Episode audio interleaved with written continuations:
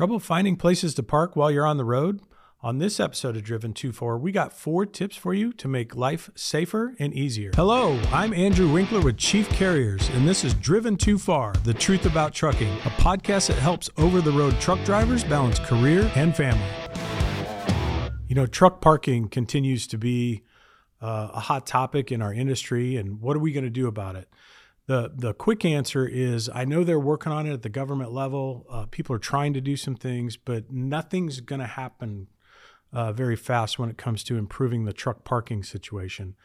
When when you think about the driver's dilemma themselves, it's really twofold, right? It's the driver wants to run out his hours. If it's 10 or 11 hours he's got to run for the day, he wants to use all the hours he can because he's maximizing his money, he's maximizing his available hours to drive. But the the kicker is if I do that as a driver and the further I drive into the day or into the night uh, to use up a full 10 or 11 hours, then I probably have a reduced chance of being able to find a good parking spot. And so I don't want to do that. And on the flip side of that, what drivers tend to do or what they're starting to do is they they hold up or they they pull up short for the day meaning they get so anxious and panicky about being able to find a good safe spot to park the truck somewhere where there's uh, some amenities available to them where they're not going to get any kind of legal trouble for parking where they shouldn't uh, that they tend to stop earlier in the day and sometimes that's three or four o'clock in the afternoon the problem is with that while they get a good safe spot they haven't maximized their productivity for their day or their ability to earn money. So, man, when I think about that, uh, I feel you. You know, for the drivers and stuff, it's it's quite a dilemma. So, uh, we're going to take you through maybe a couple ideas today, a few tips um, when you think about it, and hopefully you're doing some of these things already. Um, but we're we're going to introduce those things, and the first thing is trip planning right? You should be doing that anyway. At, the beginning of every trip, it means you get your dispatch uh, from from operations and you sit down and you look at your origin and your destination. If it's a long trip, maybe it's a two or three day trip, you start to plan out. Okay, how far can I drive today? Where do I need fuel stops? Uh, where should I aim to park tonight? How far down the road can I get and should I get? I think the key to making this work is make sure you leave yourself some options. If you typically like to park at a truck stop or rest area or something like that. When you're doing the trip planning, maybe you need to give yourself multiple options at the end of the day. So if truck stop's my first choice and I, I make it 10 hours down the road around this town or this exit on the interstate, uh, what happens if I get there and there isn't a, a parking spot available? What's plan B? So make sure you have a few options to give yourself. The the second tip, and I'm sure you're using some of these, is using the truck parking apps that are available out there. I was just telling somebody back in my day, uh, I'm dating myself again here, but back in the mid 90s, there was two books we carried in the truck with us, and no, it wasn't logbooks. It was uh, um, an atlas uh, that was laminated, a, a road atlas, and a, a, truck stop book. It was actually a book published uh, by this company that it listed every truck stop by state, the the interstate, the exit number, what kind of amenities, food, maintenance, showers, uh, cat scales, that type of thing, and it was all in a book. But of course, today things have changed, and you have those things at your fingertips on your phone, and for the most part, they're free to download, right? So you can use them.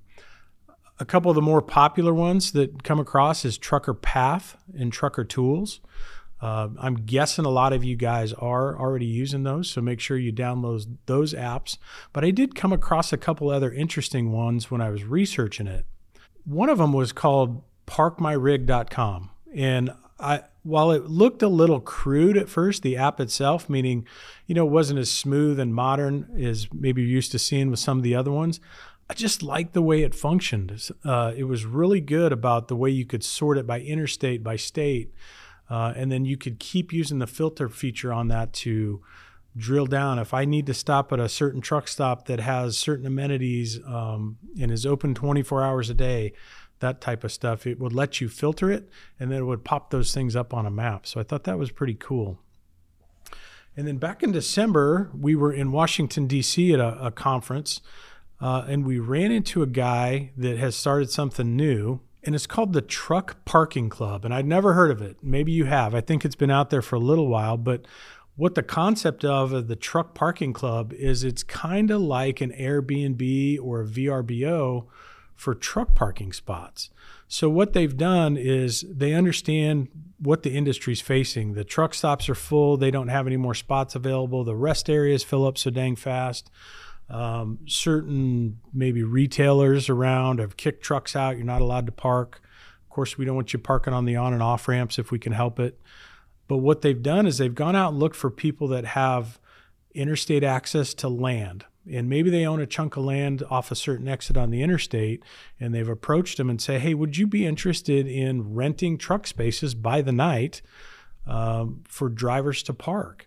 And so there's a lot of them out there doing that, and it's starting to grow. So I, I just thought it was really interesting concept that somebody's thinking about that is using non-traditional space for truck parking to help solve our problems. The other thing I like that one for was I always think about drivers that don't live near our home terminals, right? They always want to know, hey, can I take my truck home? And if so, where where do you want me to park it? Where can I park it? Those types of things. Well, of course, we'd like you to park it near at your house if that's an option. Not always an option, understand.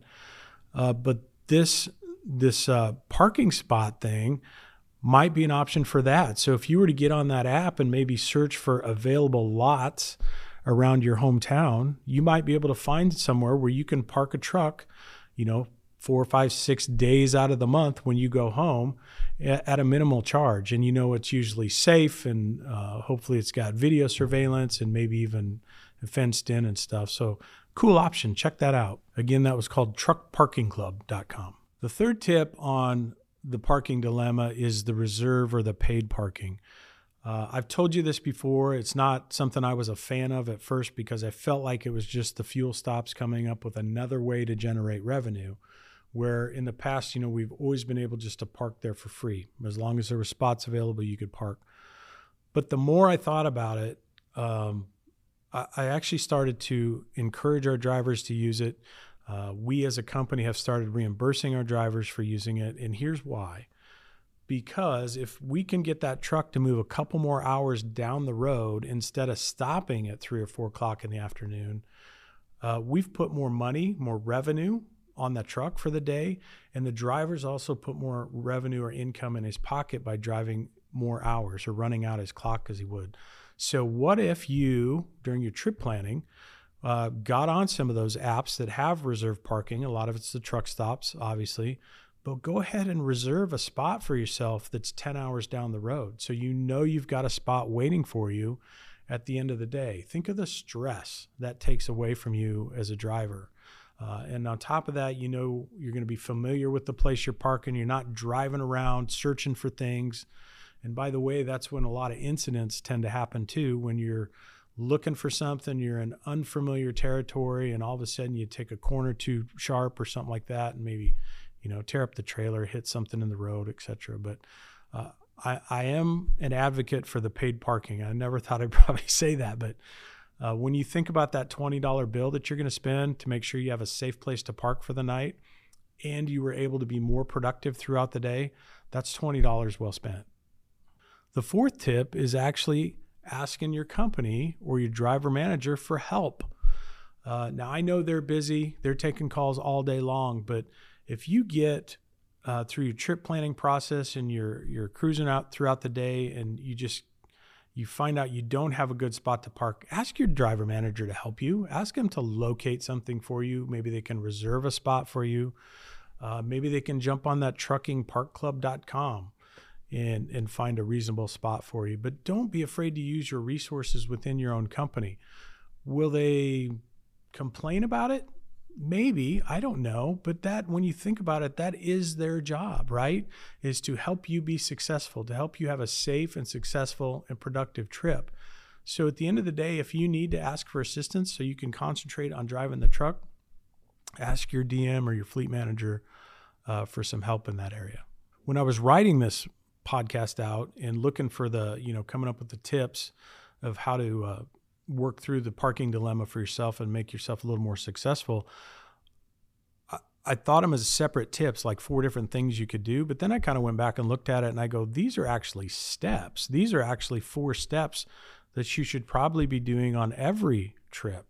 So it's the trip planning, it's using the technology that's available to you and the apps on your phone. Um, it's it's going ahead and reserving that paid parking place, uh, probably through your phone, your rewards app on the phone for your fuel stops that you use. Um, and then again, asking the driver manager for help too. So I don't think they're just individual tips. I think that's what you should do every trip. Take the time to do it. Now, if you're on dedicated runs or, or very familiar traffic lanes and stuff, you may already have some of this. But I knew back when I was a driver, you know, I tried to go different places in the country all the time. And while I could, I always kind of had an idea where I was going and, and places and the surroundings and stuff, I didn't know for sure. So uh, I think you absolutely have to sit down and take that 15 minutes of trip planning at the beginning of the beginning of every shift or every day and and make sure you know exactly where you're going. And I think you'll see the the stress and the anxiety kind of go away if you take the time to do that. If you're ready to work for a carrier that goes out of its way to help its drivers, check us out at chiefcarriers.com.